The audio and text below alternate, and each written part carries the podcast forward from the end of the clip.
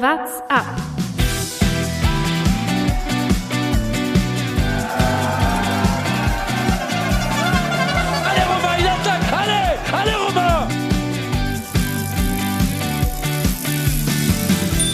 Der Radsport-Podcast. Und damit ein herzliches Hallo und willkommen im neuen Radsport-Podcast. Willkommen bei What's Up zur Premierenfolge. Ähm, wir haben einen neuen Podcast gestartet. Wir sind, äh, wir sind gerade zu dritt hier im Studio.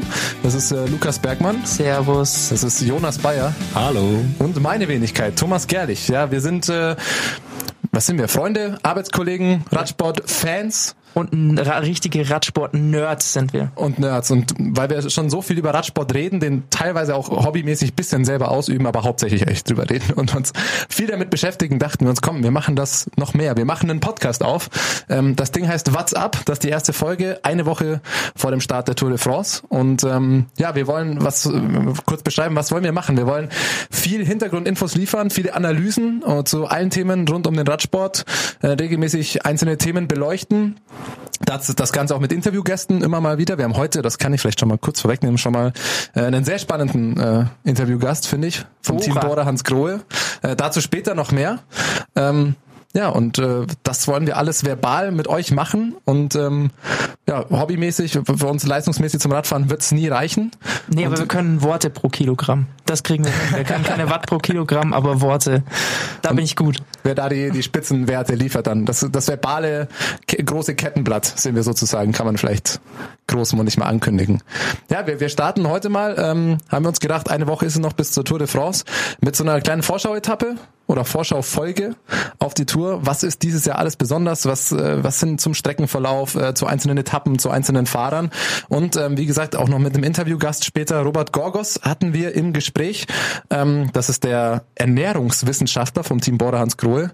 Äh, sehr spannende Aussagen von ihm zur Tour, auch zu den neuesten Erkenntnissen, was sie futtert. Wenn ihr wissen wollt, was ähm, Peter Sagan gerne zum Frühstück isst. Hört ihr später noch hier in dieser Folge. Ja, und ganz grundsätzlich äh, wollen wir sonst natürlich auch in diesem Podcast in regelmäßigen Abständen immer wieder ähm, die verschiedensten Themen, alles rund um den Radsport behandeln. Immer wieder jetzt äh, vielleicht zur Tour de France schon mal was machen ähm, und so weiter. Und dazu immer wieder mit auch anderen Interviewgästen oder mit Analysen oder mit allem, ja, wirklich allem, was äh, den Radsport begleitet und was da für Themen sind, wollen wir hier in diesem Podcast aufgreifen.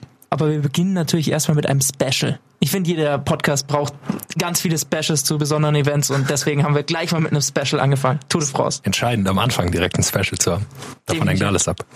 Ja, dann, dann verrat doch schon mal was, Lukas. Was Ja, ist denn das werden- große Special? Das große Special wird sein, wir werden äh, jede Etappe der Tour de France in einem kurzen Recap äh, veröffentlichen. Also sprich, jeweils nach der Etappe stellen wir uns hier ins Studio, quatschen ein bisschen drüber, was ist heute passiert. Und Das heißt, es werden auch für uns drei anstrengende Wochen. definitiv, Muss das sagen, wird ne? durchgepowert. Ich sag Wir ja, müssen ja das jeden- ist wir müssen uns jeden Tag sehen. das ist Leistungssport. Ist das, ist das Eiweißpulver? Habt ihr es schon bereit? Steht's bei dir daheim, Und Thomas? der Ernährungsbeutel, da, da, ich weiß auch, was, was hau ich mir da jeden Tag rein, wenn ich jeden Tag mit euch, ich sehe euch natürlich gerne, aber jeden Tag mit euch drüber quatschen muss. Aber wir haben Vor allem natürlich, Nasenklammern. ja, aber wir haben das, da kann man auch schon mal sagen, bisschen auflockern. Ist ja nicht so, dass wir dann jeden Tag zu jeder Etappe äh, 20 Minuten einfach nur reden werden. Wir haben natürlich verschiedene Kategorien, äh, wir haben verschiedene Highlights, ähm, haben picken da uns immer wieder ganz, ganz spannende und witzige Sachen raus, ähm, um da immer das, dass ihr quasi jeden Tag wisst, was war los gestern. So wird's sein. Da habe ich Bock drauf. Genau, und äh, zu diesem Special, das machen wir während der Tour de France. Wir haben jetzt aber die erste Folge, eine Woche vor Start der Tour de France. Wir machen auch nächste Woche nochmal eine Folge. Schon mal zum Vorab quasi. Wir stellen alles vor und heute ähm, kommen quasi ja, das Allgemeinere, die insgesamte Vorschau auf die Tour de France 2019. Kann man das so sagen, Lukas? Korrigier mich. Das ist äh, komplett richtig. Und äh, da würde ich sagen, fangen wir gleich nochmal an, denn ähm, die Strecke ist in diesem Jahr sehr besonders. Das ist, glaube ich, immer der erste Blick, den man äh, auf die Tour wirft. Was sind dieses Jahr für große Berge drin? Äh, wo ist der Grand Depart? Wo wird losgefahren? Und äh, das ist echt dieses Jahr schon ähm, einige besondere Punkte drin. Wir fangen mal von ganz vorne an. Grand dieses Jahr in Brüssel liegt an einer absoluten Legende. Ja, Eddie Merckx äh, wird äh, geehrt mit diesem äh, Start in Brüssel und äh, dazu geht's los in Brüssel mit einem ganz normalen äh, Auftakt, Auftaktfahren, wo die Sprinter ihre Chance bekommen, würde ich schätzen. Komplette Flachetappe, Ja. glaube ich. Ähm, ist, braucht man nicht viel mehr drüber verlieren. Also Sprinter versuchen, das gelbe Trikot zu holen. Genau, und aber am, am zweiten Tag in der Etappe 2, da wird's schon, äh, wird's schon richtig spannend. Da ist ein, steht ein Teamzeitfahren auf dem Programm. 27,6 Kilometer durch Brüssel, also man bleibt immer noch in Brüssel. Ziel ist direkt vor dem Atomium. Man hat sich da also wieder die passenden Orte ausgesucht, um da die schönen Bilder auch zu produzieren, die wir dann sehen können. Ähm, zur Strecke, ja, gibt keine wirklichen Anstiege. Das heißt, es wird schon davon gesprochen, ob es eine Rekordgeschwindigkeit geben wird von, von den Teams auf diesem Teamzeitfahren, weil die natürlich wahnsinnig beschleunigen können zu acht. Äh, und was gibt's zu sagen? Teamzeitfahren, ist einfach spektakulär. Acht Mann äh, legen alles rein, 27 Kilometer, da geht's zur Sache. Ist natürlich dann auch wieder eine Chance für Teams, die einfach auch gute Zeitfahrer haben, sich da gleich das gelbe Trikot zu sichern. Also nicht nur für äh, die Gesamtwertungsfahrer, wie jetzt äh, bei Ineos oder bei AG Desert, sondern da geht's vor allem auch vielleicht bei Teams wie Quickstep, die sehr viele starke Zeitfahrer haben, auch ums gelbe Trikot, um das einfach ein paar Tage zu haben. Genau, es ist halt die Frage, wer, wer kann die erste Etappe für sich entscheiden? Und die meisten Sprinterteams haben nicht so viele starke Zeitfahrer dabei, dass sie das verteidigen können. Also da wird es einige Teams geben, die da sicher einen, einen starken Blick drauf werfen und äh, da auch viel trainiert haben, um da die Möglichkeit zu haben, vielleicht äh, einige Tage ins gelbe Trikot zu schlüpfen. Generell fürs Gesamtklassement geht es natürlich schon um viel. Also gerade für die kleinen Teams, die dürfen da nicht zu viel Zeit verlieren. Denn die haben jetzt schon die Chance eben, dass es kein Einzelzeitfahren ist. Und da müssen sie halt schauen, dass sie nicht auf Team Ineos, wie es ja jetzt heißt, äh, gleich irgendwie äh, eine Minute kassieren, was nicht passieren wird. Aber äh, ich glaube, darum wird es gehen, für alle, die ums Gesamtklassement mitfahren wollen. Klingt immer noch ein bisschen komisch, ne? Team Ja. Ineos. Da wollte ich immer Team Sky sagen. Da wollte ich auch gerne nochmal einhaken. Das muss man ja diese eigentlich auch dazu sagen. Das heißt jetzt Ineos. Das ist halt das große Team Sky der letzten Jahre. Jetzt ein neuer Sponsor dahinter. Ähm, aber bei denen ist ja insgesamt, muss man jetzt auch nochmal sagen, äh, sehr spannend. Jetzt ist der große Favorit Christopher Froome äh, schwer verletzt, äh, leider raus für die Tour. Ähm, auch Garen Thomas, der letztjährige Gewinner, wird starten, aber äh, hat er auch nochmal einen Crash. Ähm, jetzt neuer Sponsor und alles, glaube ich, wird schon spannend äh, zu sehen, wie die dieses Jahr das äh, jetzt dann angehen werden. Gerade auch bei diesem Teamzeitfahren gleich. Also wenn Froome fehlt, äh, ist einfach ein extrem starker Zeitfahrer raus. Klar, da ist immer noch Kwiatkowski, der vorne die Watt wegballern kann. Aber es ist nicht mehr, es fehlt irgendwo ein Puzzleteil. Ja, es fehlt Froome. Äh, der hat die letzten Jahre geprägt. Auch selbst letztes Jahr war es ja nicht so, dass er sehr weit entfernt war, sondern war nah dran am Sieg und äh, hat Thomas geholt und den haben sie jetzt dabei. Also ich glaube, sie sind immer noch der klare Favorit, auch bei dem Teamzeitfahren, einfach weil sie, der Name hat sich geändert, aber das Team, das sie dabei haben, also auch das Funktionsteam und die Vorbereitungsweise sind immer noch gleich. Und äh, deshalb glaube ich, gerade auch für Teams wie Movistar, die einfach hauptsächlich aus Bergfahrern bestehen, wird es extrem wichtig werden, dass sie da eine anständige äh, Zeit hinlegen können, um, um eben nicht so viel Rückstand zu haben. Na, ihr habt schon auch schon gesagt mit den vielen Rückstand und dass auch die gesamte, die Teams, die auf Gesamtwertung fahren, da nicht viel Zeit verlieren wollen. Und dann heißt es aber halt auch vor allem für die Sprinter-Teams oder auch für die Sprinter, ja, die ersten Tage noch genießen, bevor es dann wirklich hoch hinausgeht. Ne? Das muss man ja sagen, das ist dieses Jahr echt enorm und extrem, wie hoch die Etappen sind. Äh, brutal ist die Tour de France immer, aber es hat unfassbar viele äh, Strecken über 2000 Meter. Ne? Das ist äh, sehr beeindruckend zu sehen, vor allem, dass es wirklich für die Sprinter extrem schwer werden wird. Also vergangenes Jahr Und auch war ja schon, hat man schon gesehen, dass so Ja. viele ausgeschieden sind und es, es gibt keine zwei aufeinanderfolgenden Etappen für Sprinter. Sagen Sie tatsächlich auch, haben Sie darauf geachtet bei der Streckenführung? Also wenn du die Direktoren, habe ein Interview mit ihnen gelesen, fragst, die haben das bewusst gewählt. Also Sprintetappen sind scheinbar zu langweilig. scheint fast so. Und auch, ähm, auch gegen Ende werden es wenig. Also früher hat man ja immer dann die Überführungsetappen gehabt, äh, wo dann drei, vier äh, aufeinander folgen. Die fallen jetzt komplett weg.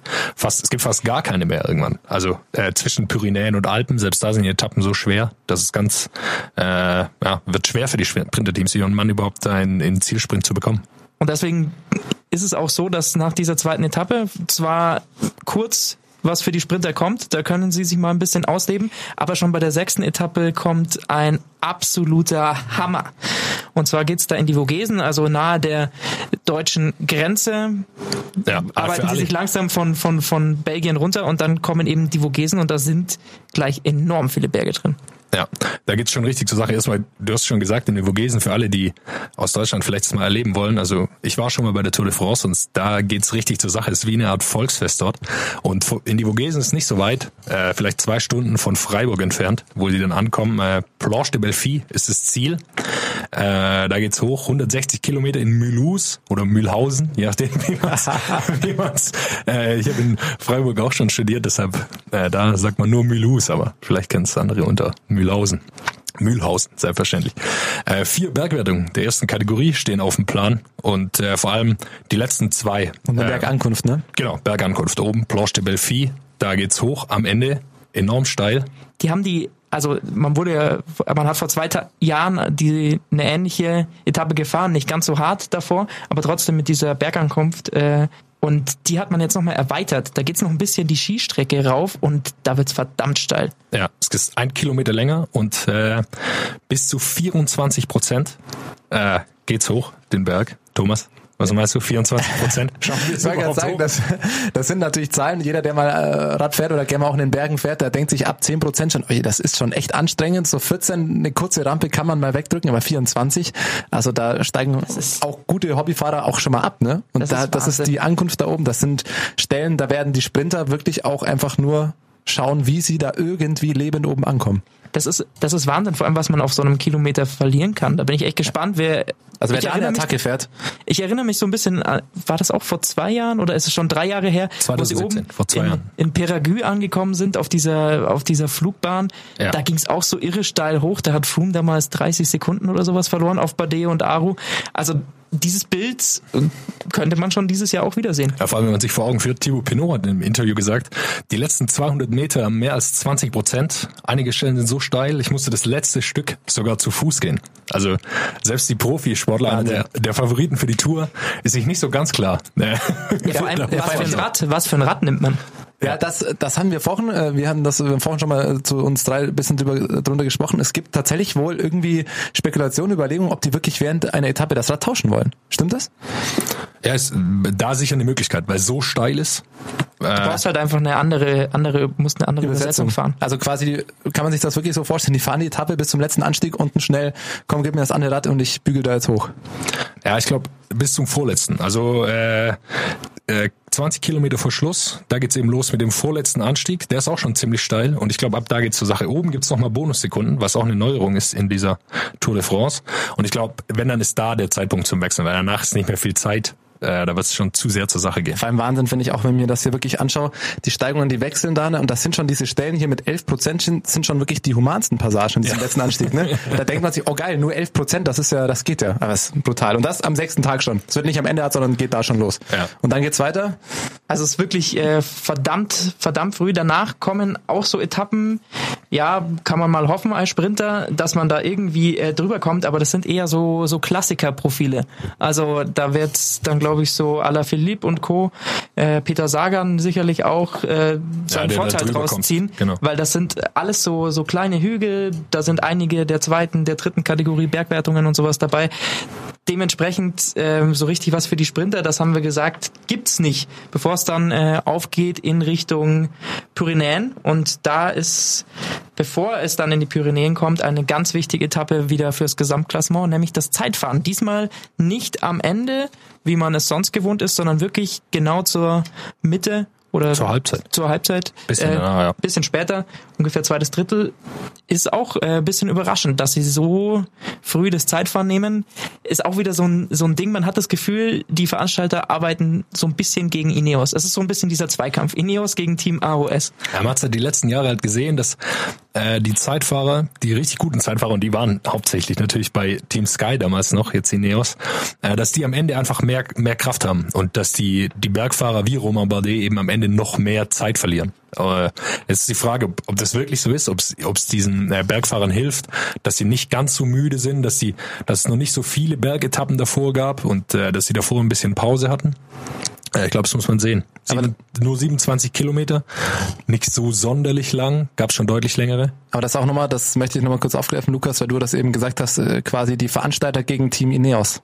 Also das ist wirklich so, kann man das schon so sagen, sie, sie bauen die, die Strecken und die, die Tour irgendwie so, dass da ein bisschen Spannung reinkommt und versuchen es halt irgendwie so zu bauen, dass mal nicht Team Ineos gewinnt. Ja, das hat man die vergangenen Jahre äh, schon gesehen. Da war immer wieder eine neue Neuerung drin, die man probiert hat.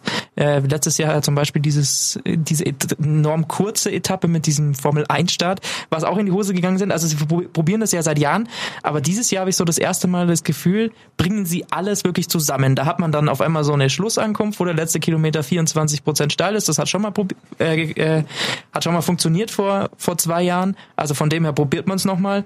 Ähm, das Zeitfahren Fahren nimmt man so ein bisschen weg, indem man es kürzer macht, in die Mitte packt, ähm, so dass quasi hinten raus Leute, die beim Zeitfahren dann auch Zeit verloren haben, äh, noch mal mehr angreifen müssen. Also es macht unberechenbarer, weil danach so viele Möglichkeiten noch kommen, diese Zeit wieder rauszufahren. Und da wird es dann Attackenfeuerwerke von denen geben, die eben nicht so stark im Zeitfahren sind. Aber versucht halt komplett die, diese Teamstärke so ein bisschen zu brechen. Also, dass, man, dass sie nicht mehr die Möglichkeit haben, das komplett die Rennen zu dominieren.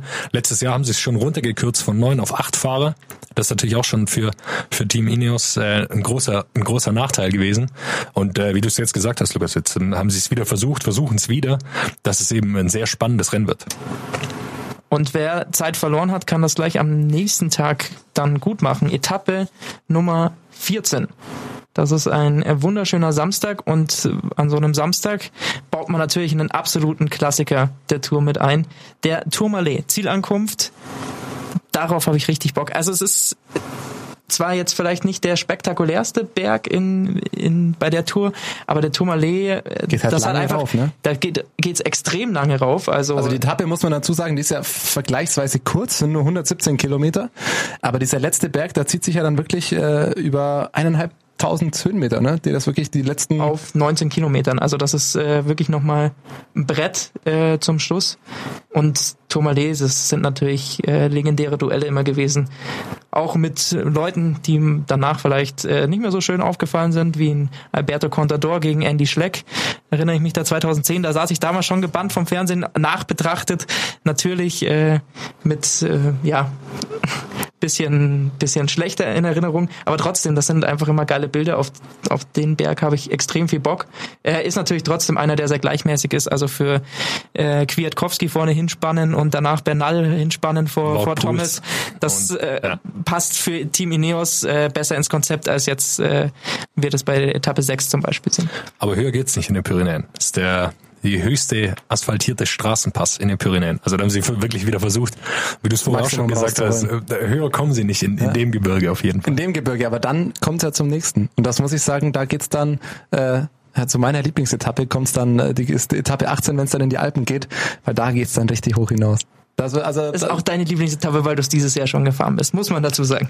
Da, gut, das ich jetzt nicht sagen, dass, die ich, komplette. ich wollte gerade sagen, ich bin einen von diesen drei Bergen gefahren und das war wirklich, es hat sehr viel Spaß gemacht, aber ich will mir nicht vorstellen, alle drei zu fahren und aber das ist, ja, das muss man als Radsportfan muss man sich das einfach auf der Zunge zergehen lassen, die 18. Etappe. Und da geht's dann schon langsam, da wird's schon richtig hart, da sind schon zweieinhalb Wochen rum und dann fahren die auf dieser äh, Etappe einfach nochmal 208 Kilometer mit drei fetten Bergen, äh, über 5000 Höhenmetern. Das ist, äh, sind zweimal Berge mit der äh, höchsten Kategorie. Ähm, das geht nämlich am äh, Col de Var los und dann fahren sie halt einfach noch über den Col de Isoar. Du hast gesagt, den bin ich gefahren. Sorry, das muss ich einfach leider sagen. Und kurz gedroppt. Ja, kurz gedroppt und dann geht's halt noch auf den äh, Col de Galibier hoch. Das sind dann am Ende, da sind sie auf 2642 Meter. Das ist halt richtig, richtig hoch. Also ja. du hast gesagt, die höher kommen in den Pyrenäen, ne? nicht, aber in den Alpen. Die fahren diese drei Berge einfach hintereinander.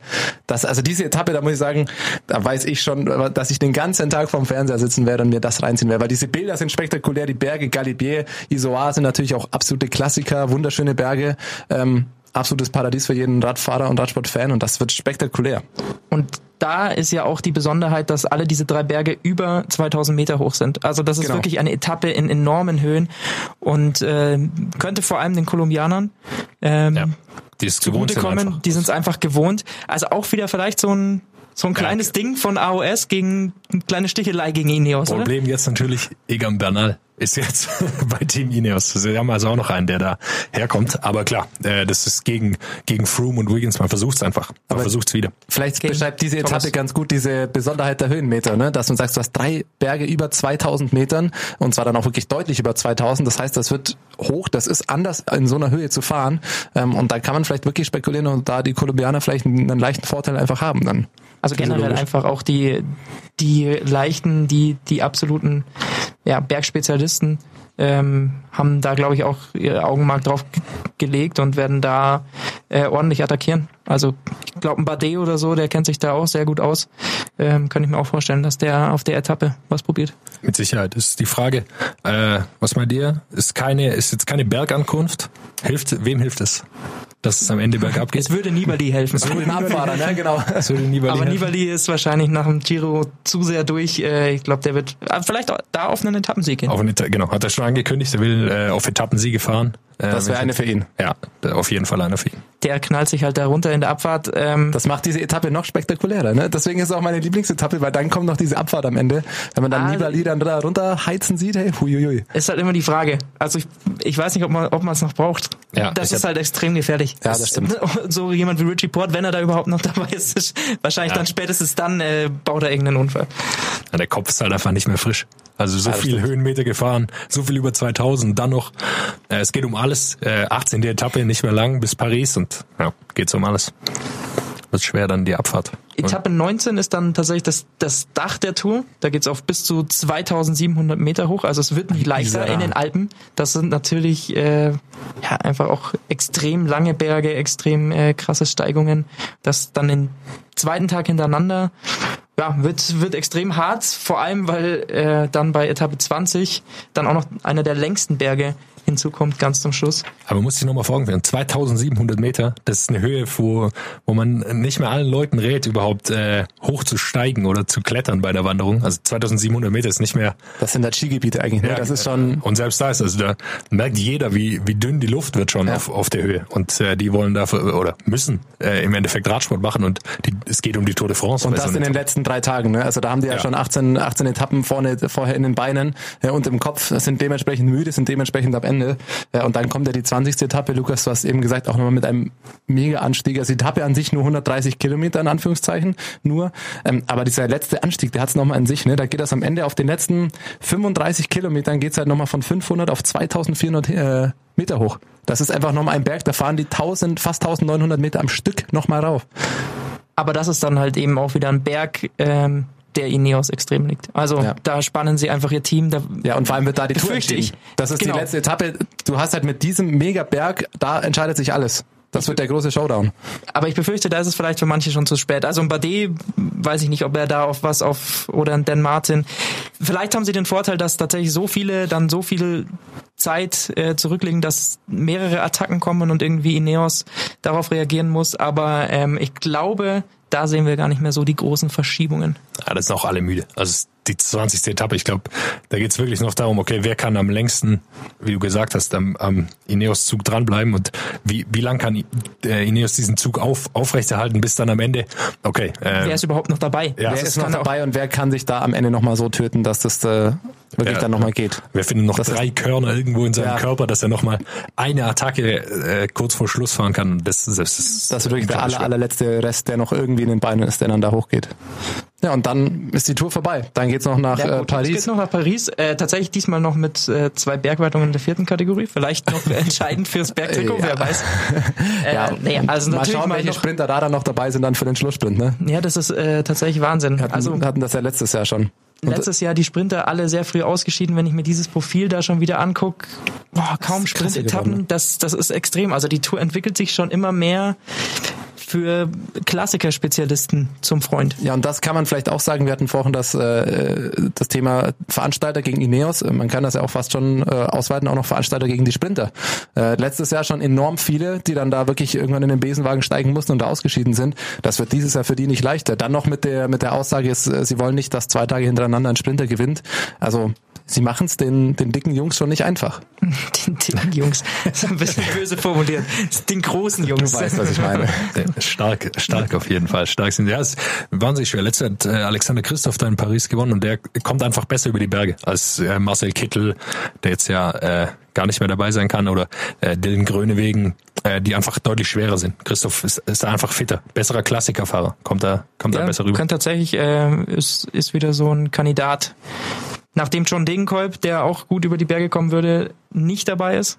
Bisschen schade. Ja, sehr schade. Das ist wirklich schade. Letztes Jahr sein grandioser Sieg auf der Roubaix-Etappe. Äh, Das war eines der emotionalsten Momente, glaube ich, wie er danach äh, quasi in Tränen ausbricht, dass ihm dieser erste Tour de France-Sieg tatsächlich, tatsächlich äh, gelungen ist. Aber dieses Mal setzt eben Trek alles auf, auf Richie Port. Mal schauen, wie lange. Ja. Richie Port ist immer zu befürchten. Eine Abfahrt, Bruchpilot. Hoffen wir es nicht. Also ich hoffe, Nein. dass Richie Port lange dabei ist, äh, denn er ist absolut eine Bereicherung. Ja, ich will ihn sehen. Ich will sehen, wie gut er wirklich ist. Also die letzten Jahre konnte man es einfach nicht sehen, wie gut er wirklich äh, über eine ganze Tour ist. Und das äh, will man natürlich sehen. Man will die besten Bergfahrer dabei haben bis zur, bis zur letzten Etappe in Paris. Dann sind wir doch schon so ein bisschen bei den Favoriten, würde ich sagen. Ja, Stichwort Favoriten, Lukas. Du sagst es normalerweise, ja, hätte ich jetzt Christopher Froome genannt, ähm, aber hatten wir vorhin auch schon angesprochen, der ist verletzt raus. Kann man dann eigentlich den Staffelstab direkt in seinem Team weitergeben, oder? Staffelstab ist gut. Staffelstab übergeben ist gut, vor allem. Er hat letztes Jahr gewonnen. Also ich glaube, so viel muss nicht übergeben werden bei Gut, sagt Team alles über das Team, aber äh, wir sind uns einig, es geht weiter dann im selben Team. Garen Thomas dann wahrscheinlich einer der Favoriten, oder? Absolut der Top-Favorit. Brauchen wir gar nicht äh, drüber reden. Also Chris Froome, ähm, viele auch irgendwie so ein bisschen schadenfreudig, glaube ich, ähm, dass er mal nicht dabei ist.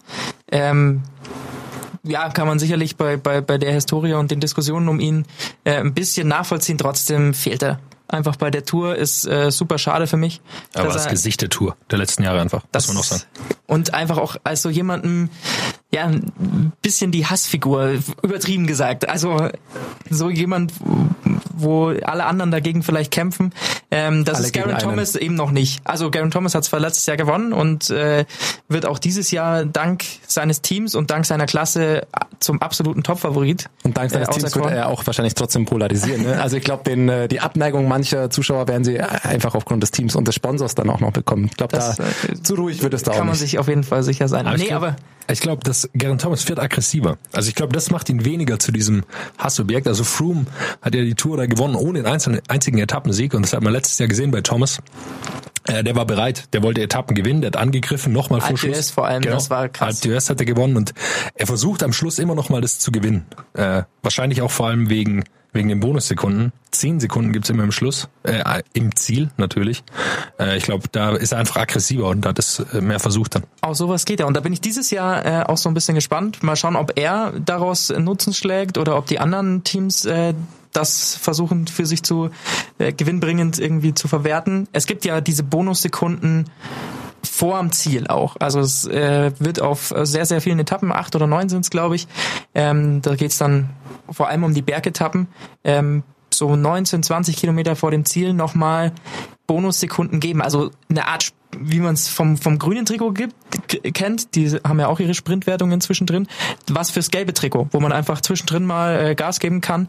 Ähm, beim äh, bei der sechsten Etappe ist es, glaube ich, der vorletzte Berg. Genau, da ist es, wo wir drüber vorher gesprochen haben, Bei den die Vogesen, Etappe zum, die Vogesen-Etappe. zum Planche Belfi, das ist direkt davor, 20 Kilometer. an der an der Bergwertung. Also wirklich äh, nochmal ein absoluter Sprint dann vielleicht für die für die Favoritengruppe zum Schluss, um da Bonussekunden rauszuholen. Denn da gibt's maximal acht. Also wer als erster durch diese Bonussprints ums gelbe Trikot kommt, wird äh, acht Sekunden rausholen. Und das ist natürlich schon eine Möglichkeit, ähm, auch wieder mal der Veranstalter, um das Ganze bisschen unübersichtlicher, ein bisschen mehr Chaos anzurichten. Den Also Sie Plan von dann- Ineos durchkreuzen. Sie wollen dann vielleicht einfach versuchen, dass äh, die Ausreißer oder mögliche offensivere Attacken einfach gefördert werden. Das nicht äh, zu taktisch bis zum Schluss Ja, dass sich gefahren auch nicht alles immer auf den letzten Berg konzentriert, dass sich nicht alle warten, sondern dass Leute wie Dan Martin, die Dan Martin, die äh, immer wieder gern angreifen, äh, dass die auch dann okay sagen, okay, dann greife ich jetzt halt mal auch 20 Kilometer vorm Ziel an, hol die acht Sekunden und versuche mein Glück. Und das ist natürlich jetzt die Frage, ob das mit Garen Thomas noch funktioniert, dieser Plan, weil, wie gesagt, Garen Thomas, du hast es gesagt, Jonas, ist äh, da durchaus angriffsfreudiger. Vielleicht äh, holt er dann da noch mehr Zeit raus. Aber er ist auf jeden Fall der Top-Favorit. Ähm, mit ein bisschen Abstrichen. Er ist gestürzt bei der Tour de Suisse, äh, sah im ersten Moment böse aus, äh, musste dann ins Krankenhaus, aber kam relativ schnell die Entwarnung. Es, sie haben nicht viel durchsickern lassen bisher, also man weiß nicht so richtig, wie es ihm geht. Ja, ist hauptsächlich, also sie haben immer davon geschrieben, dass hauptsächlich Schürfwunden sind, eben bei der Tour de Suisse, die er dann nicht äh, fertig fahren konnte. Aber sie sagen, er ist, er ist fit und, und fährt auf jeden Fall mit. Dass, äh, dass er mitfährt, klar. Aber ich bin mir da immer nicht ganz so sicher, wie viel sie einfach dann halt Ja. auch Poker spielen. Also wie, wie fit er wirklich ist. Klar. Weil man erfährt ja dann oft von irgendwelchen welchen Radprofis im Nachhinein, dass die sich mit äh, ja, irgendwelchen gebrochenen, angeknacksten Körperteilen trotzdem noch einfach über die Tour hinweg quälen. Also Garen schauen wir Thomas, mal, wie fit er ist, aber er ist trotzdem der Top-Favorit. Ja, ein paar andere Fahrer, auf die man schauen müssen. Ich habe mir einen rausgepickt, äh, Nairo Quintana. Äh, könnte ich mir vorstellen, dass der dieses Jahr ähm, auch vorne ein Wörtchen auf jeden Fall mitzureden hat. Vor allem, weil dem die die Tour so ein bisschen auf den Leib geschneidert ist gefühlt. Für sein Profil kommt ihm sehr entgegen. Wir hatten es vorhin schon mit den sehr vielen Höhenmetern oder sehr vielen Metern über 2000. Ähm, sind sieben Gipfel über 2000. Da hatten wir vorhin ja auch die Kolumbianer schon genannt. Ähm, könnte wirklich sein, dass, dass die da dann einen Vorteil haben, er auch speziell. Und was ihm auch ein bisschen zugute kommt, ähm, er hatte oft äh, seine Stärken vielleicht eher auf die bisschen kürzeren Etappen und da hatten wir eben gerade auch naja, die letzten zwei, die halt mit 130 Kilometer nicht so übermäßig lang sind, wo jemand wie Quintana kommt seinem Profil vielleicht entgegen. Können wir vorstellen, hat oft vorne immer ein bisschen ein Wörtchen mitgeredet, nie ganz vorne, hat ein Giro ähm, schon gewonnen, hat Vuelta schon gewonnen. Bei der Tour de France hat es noch nie für ganz oben gereicht. Vielleicht Er dieses muss, Jahr. er muss irgendwie mal zurückschlagen. Also er ist so die letzten zwei, drei Jahre ein bisschen in der Versenkung verschwunden. Will Er ich ist jetzt immer- nicht sagen, er ist immer schon als immer Favorit angereist. Er ist immer als Favorit angereist, aber hat es irgendwie nie so umsetzen können, hat Vielleicht muss er ein bisschen mutiger fahren. Ich hatte das Gefühl, auch ein bisschen abwartend und sonst wie. Dieses Jahr vielleicht mit seinem Profil einfach mal Kann schon sein. Also es sind, wie gesagt, die hohen Berge, über 2000 könnten ihm liegen. Ich bin äh, sehr gespannt auf Quintana. Ich glaube, was auch hilft, ist das Movistar, also sein Team, die haben jetzt den Giro gewonnen mit Richard Carapaz, der ist zwar nicht dabei, aber das nimmt so ein bisschen den kompletten Druck. Die haben schon ewig lang keine große Rundfahrt mehr gewonnen und als ein Team, das Haben extrem viel aber Geld reingesteckt, dass sie mal eine gewinnen. Als, als Team, das eigentlich nur auf Rundfahrten geht, das ist natürlich ein Problem dann. Also die rücken jetzt auch wieder wohl an mit, mit einer Dreierspitze mit Landa und Valverde, bringen sie auch wieder mit. Der alte Mann, Weltmeister ist er geworden, ist wieder dabei.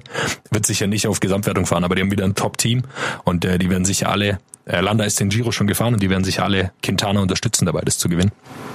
Und dann schauen wir natürlich noch auf die Gastgeber. Die haben äh, mit Bardet auf jeden Fall eine Hoffnung, aber äh, dieses Jahr ist ein Name immer wieder aufgetaucht, weil er sich speziell auf diese Tour vorbereitet hat und da vollen Fokus drauf legt. Ja, Thibaut Pinot, der hat sich dies Jahr rausgenommen. Letztes Jahr ist er äh, den Giro gefahren und äh, die Vuelta war schon sehr, sehr gut beim, beim Giro, lag sehr, sehr lange auf Platz drei, ist dann krank geworden am Ende und dann hat es gar nicht mehr gereicht, musste dann aussteigen, hat auf einer Etappe über, über eine Stunde verloren und äh, hat dann auf der Vuelta äh, in der Vuelta hat er Platz sechs belegt und zwei Etappen gewonnen. Also der war letztes Jahr schon sehr gut drauf auf den langen Rundfahrten.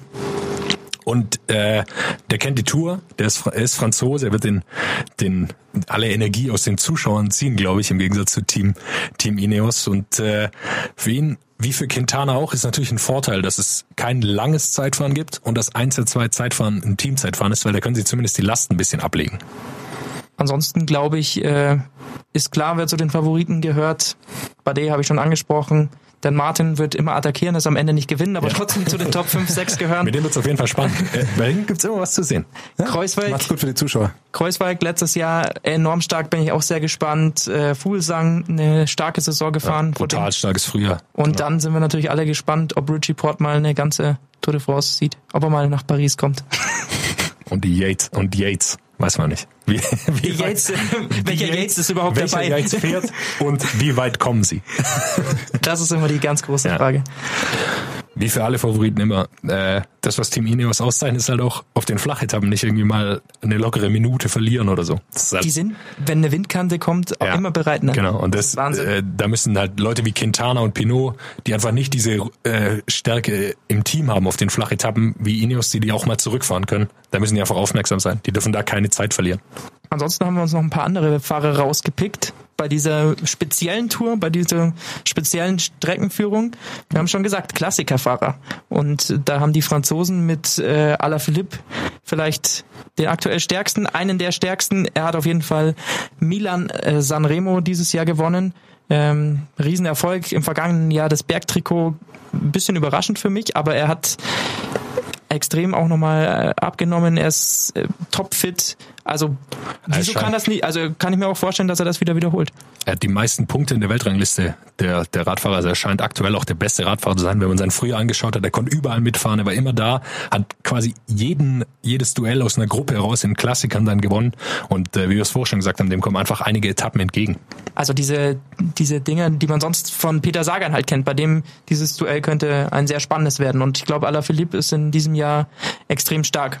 Ja, vor allem, wenn es ein bisschen schwerer wird. Er hat bei Mailand Sanremo den Sprint aus einer Gruppe mit Peter Sagan in der Gruppe gewonnen. Also sagt schon einiges. Er hat einen sehr, sehr guten Punch. Gerade wenn es richtig schwer wird, wenn die Etappe schwer ist, wenn es schon ordentlich berghoch ging, auch gut steil, macht ihm nicht so viel aus. Und dann kann er die Sprints auch gegen solche Leute aus der Gruppe gewinnen. Und er ist natürlich auch wieder zu Hause in Frankreich. Da werden die Fans äh, auf jeden Fall auf seiner Seite sein. Also Alaphilippe auf jeden Fall einer, auf den man achten muss. Ich habe noch einen, äh, auch einen, äh, der von Klassikern kommt und der auch noch gar nicht so lange auf dem Profi-Radsport auf der Straße ist. Wout van Aert, ist ein Belgier, führt für Lotto Jumbo im Team und äh, der dieses Jahr ist gewechselt in ein UCI-Team. Ist also, kam davor vom Cross, war da glaube ich drei oder viermal Cross-Weltmeister. Der kann, hat also einiges drauf auf dem Rad, gerade bei Abfahrten und so weiter.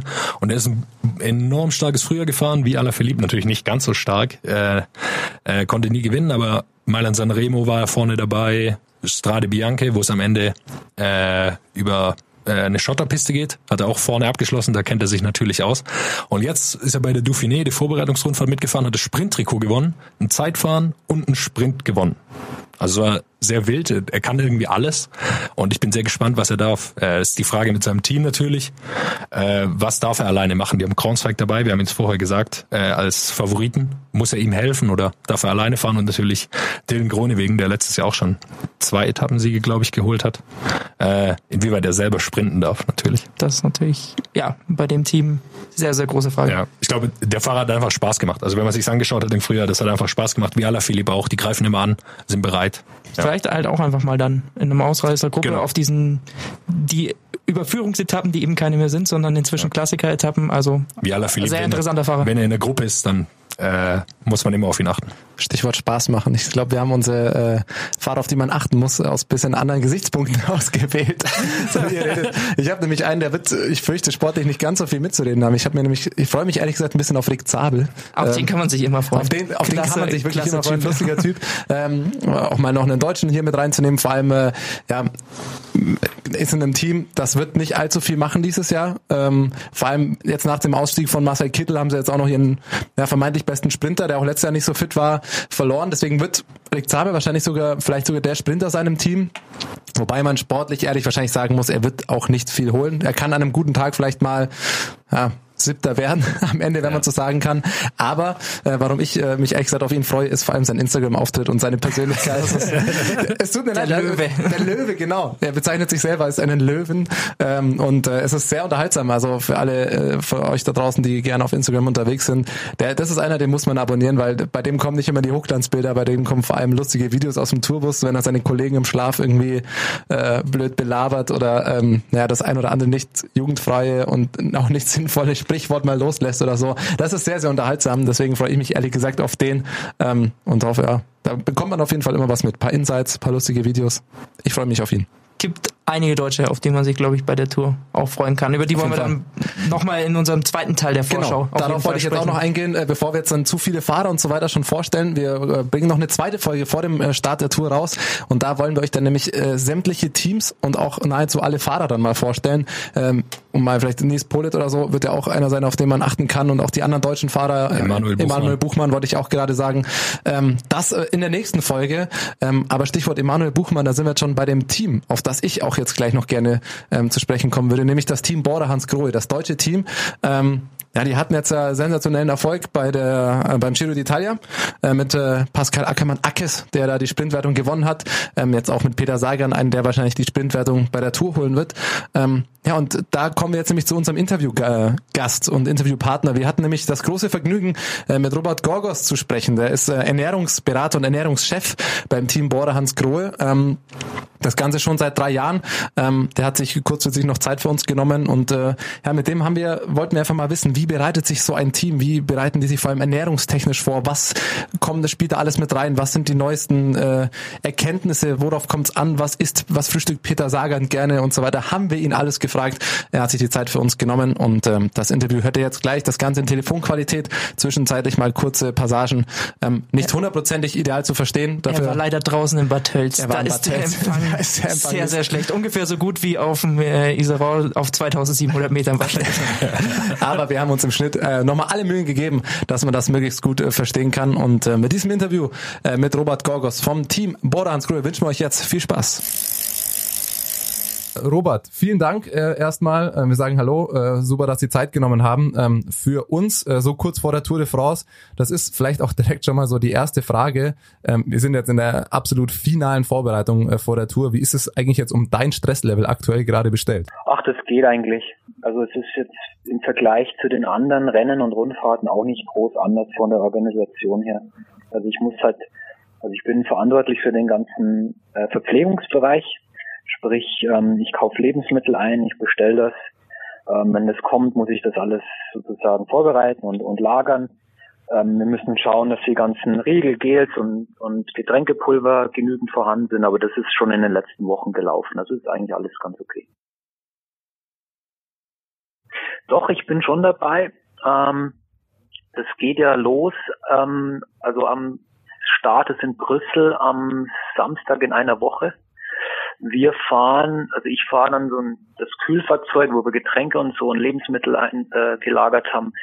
Am Dienstag, das ist dann der 2. Juli, fahre ich Richtung Brüssel. Also wir sind dann schon ein paar Tage vorher da. Die Fahrer kommen am Mittwochabend und ich bin dann die ersten Tage dabei. Okay, du hast das gerade schon so ein bisschen angesprochen, was so genau dein Aufgabenbereich ist. Du bist ja der Ernährungswissenschaftler vom Team Bohrer Hans Grohe. Ja, genau. Also wie lange ja. bist du das schon und wie weit, äh, also hast du vorhin gesagt, das ist nicht anders als bei anderen Rundfahrten, dementsprechend, das klingt schon so ein bisschen nach Routine. Ja, ja. Also ich bin jetzt das dritte Jahr dabei. Ja, also meine Aufgaben sind, wie gesagt, also die, die Beschaffung der Lebensmittel, die Koordination der Verpflegung, also auch wenn wir jetzt zum Beispiel keinen Kitchen Truck dabei haben, wo der Koch also vor Ort in einem quasi Lastwagen kochen kann, in unserer eigenen Küche und wo die Fahrer auch essen. Also zweite Option ist, dass der Koch sozusagen im Hotel kocht für die Fahrer.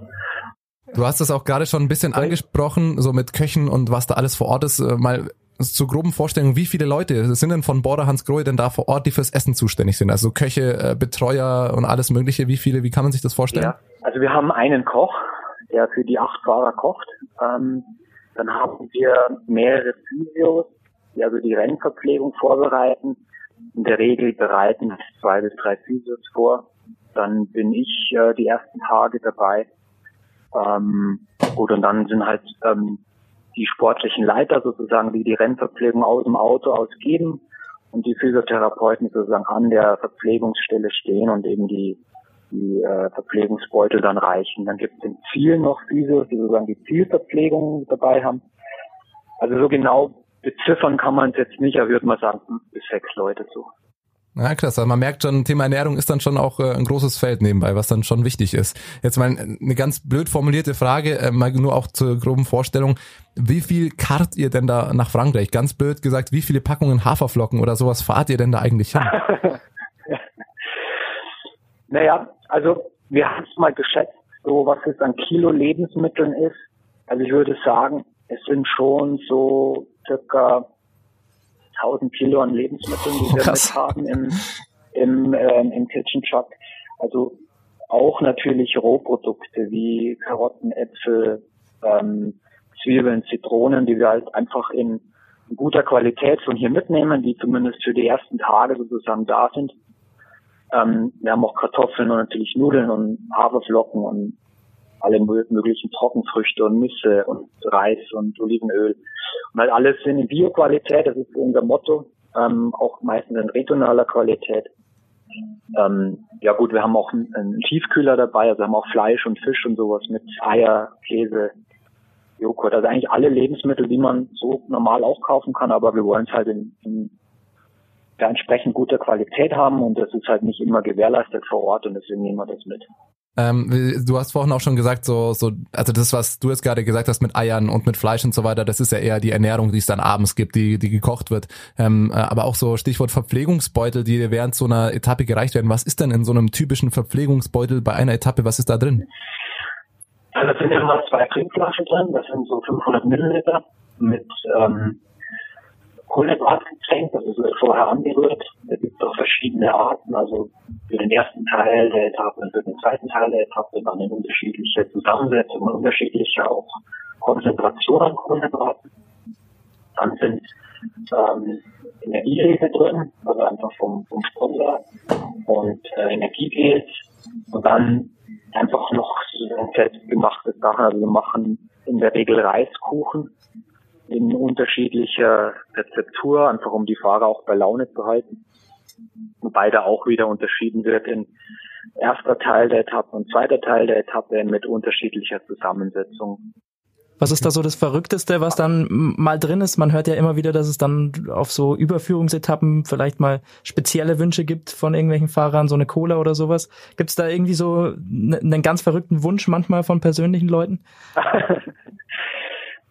ja, also was wir manchmal machen, ähm, ist, und das ist auch physiologisch eigentlich gar nicht so schlecht, dass wir am Anfang von flachen Etappen ganz normale Sandwiches machen also mit äh, Schinken zum Beispiel belegte Semmeln. Cool. Ähm, da ist vielleicht auch mal Avocado-Creme drin oder sowas oder Tomatenscheiben. Eine Cola ist in der Regel auch dabei, ist jetzt für das Finale auch gar nicht so schlecht. Das sind dann so ganz kleine Dosen. Ähm, mögen nicht alle Fahrer, aber manche mögen es unbedingt. Ähm, aber sonst gehen wir möglichst wenig Experiment ein. Einfach so ein ganz wichtiger Faktor, dass über die 21 Etappen auch das Magen-Darm der Magen-Darm oder die, das Verdauungssystem einfach gesund bleibt und es da keine Probleme gibt. Wenn wir da so von dem Standard abweichen, ist immer die Gefahr, dass eben dann irgendwie so Magenverstimmungen oder so kommen und das kann einfach dann, dann ja, bedeuten, dass der Fahrer dann das, die Tour nicht beenden kann. Jetzt haben wir schon so einzelne Wünsche angesprochen. Äh, vielleicht mit zum mal bekanntesten oder berühmtesten Namen im Team Border Hans Grohe. Was ist denn so ein Peter Sagan gerne? Auch nicht so spezielles. Also der mag in der Früh sein Omelett haben oder seine weichgekochten Eier. Das ist immer ein bisschen von Tag zu Tag unterschiedlich. Dann Porridge ähm, immer gerne mit Ahornsirup. Ähm, meistens irgendwie so einen kleinen Smoothie. Also wir geben auch jetzt nicht schwer verdaulich, also es wird dann vieles püriert vor der Etappe gerne noch eine Portion Nudeln oder Reis und abends sucht einfach der Koch eine variantenreich zu kochen. Er kocht in Abstimmung mit mir. Und da gibt es keine speziellen Wünsche. Also als Slowake ist er auf jeden Fall gerne eine Suppe abends. Ja, ähm, was sind denn da vielleicht so die Diskrepanzen zwischen dem, was ein Fahrer, wie zum Beispiel Peter Sagan oder auch alle anderen, was sie gerne essen und was sie essen müssen? Also gibst du denen auch manchmal was vor, was sie jetzt nicht unbedingt essen wollen? Wir sagen, würden sie freiwillig jetzt nicht machen, aber müssen sie halt, um es zu schaffen. Glaube ich eigentlich gar nicht. Also die, die einfach dieses Rennfahrer-Dasein, das erfordert einfach eine spezielle Ernährung und die machen das schon alles so lang und das so dran gewöhnt. Und wir stimmen uns das schon gegenseitig ab. Also ich würde jetzt nicht geben oder nicht empfehlen, was sie mit Widerwillen essen. Ähm, gibt auch immer ein bisschen Spielraum. Also da kann auch der, der Koch ein bisschen reagieren und speziell was machen, wenn einer, weiß nicht, eine andere Soße haben will für die Nudeln oder wenn er mehr al dente oder weniger al dente haben möchte, dann kann, kann man das abstimmen. Aber ich glaube, da gibt es relativ wenig Diskrepanzen. Dann haben sie vielleicht mal einen speziellen Wunsch für einen Ruhetag. Klassisch wäre vielleicht äh, ähm, Pasta Carbonara oder so. Hm, wir das auch mal machen.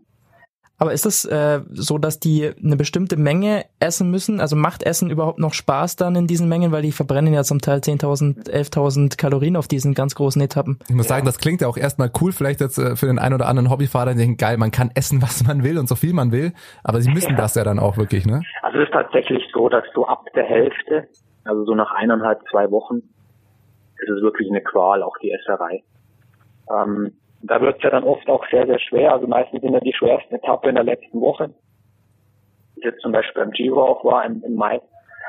Ähm, ja, und da schauen wir halt auch, dass sie einfach genug essen und wir haben das eigentlich ganz gut im, im Griff, weil wir sozusagen servieren und ähm, genau sehen, was die Fahrer essen und was sie nicht essen. Du stehst dann wirklich wie so eine Mutti daneben und, und sagst quasi, wenn nicht aufgegessen wird, wird morgen schlecht Wetter, oder? Wie kann ich mir das vorstellen?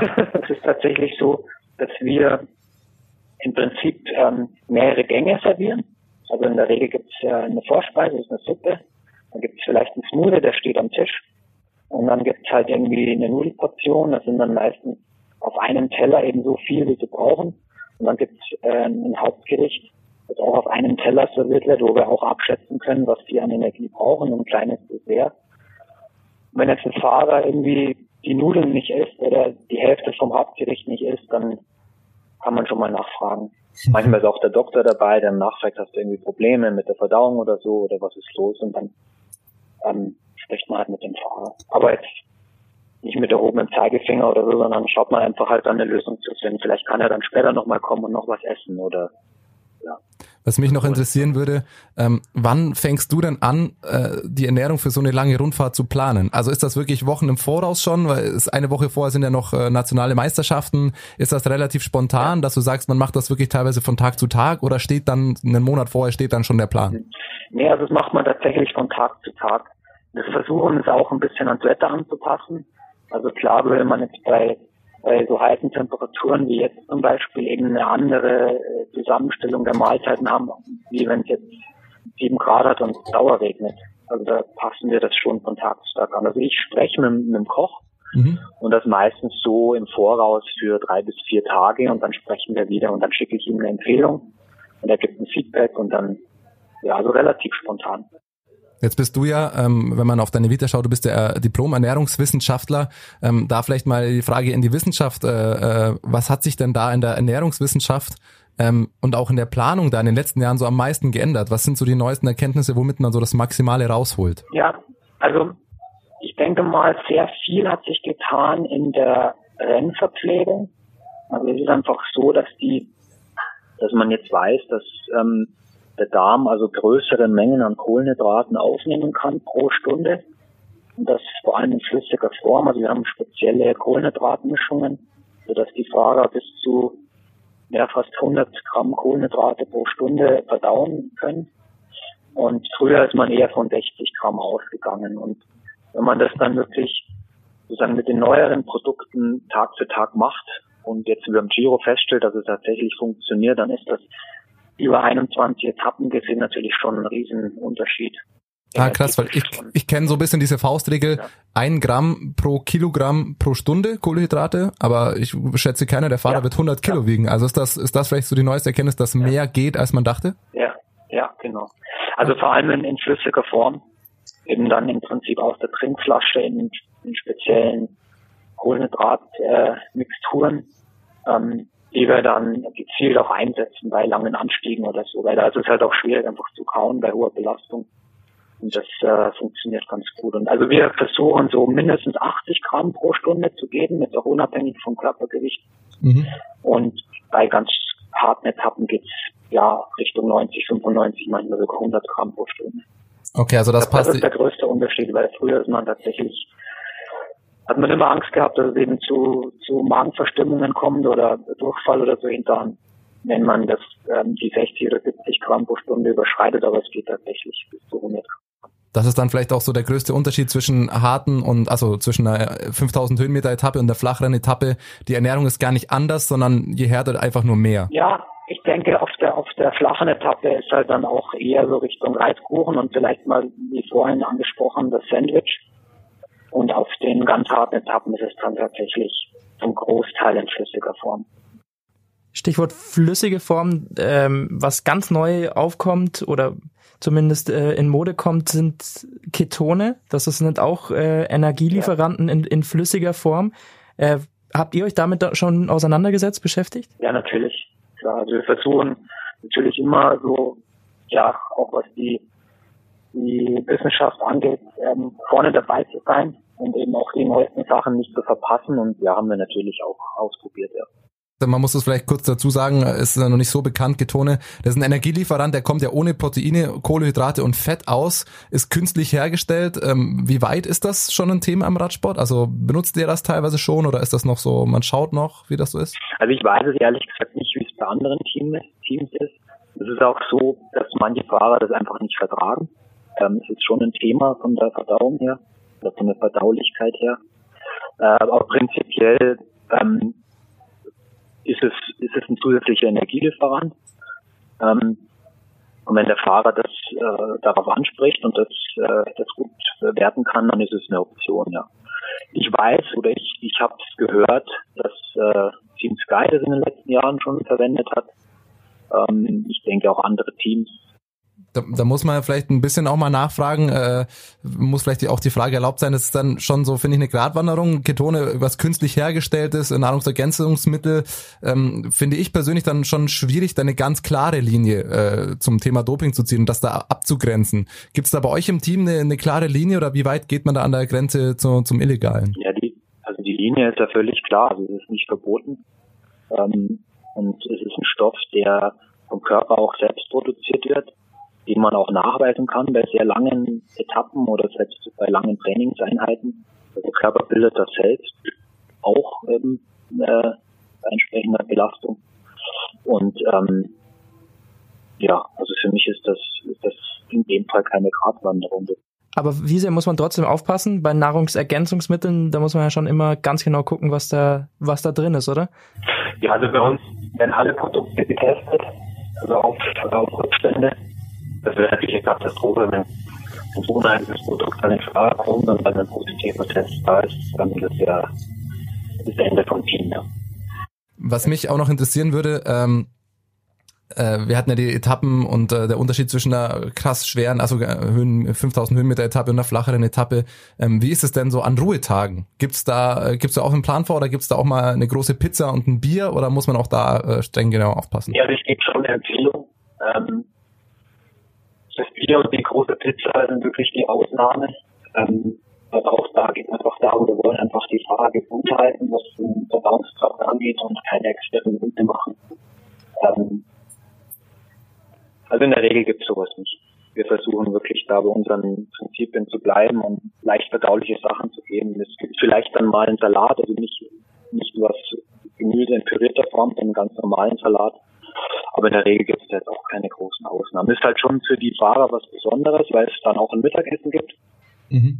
Ähm, die gehen vielleicht nachmittags ein bisschen rollen und essen vielleicht nicht nur Kuchen oder so. Und damit sind die dann auch schon zufrieden.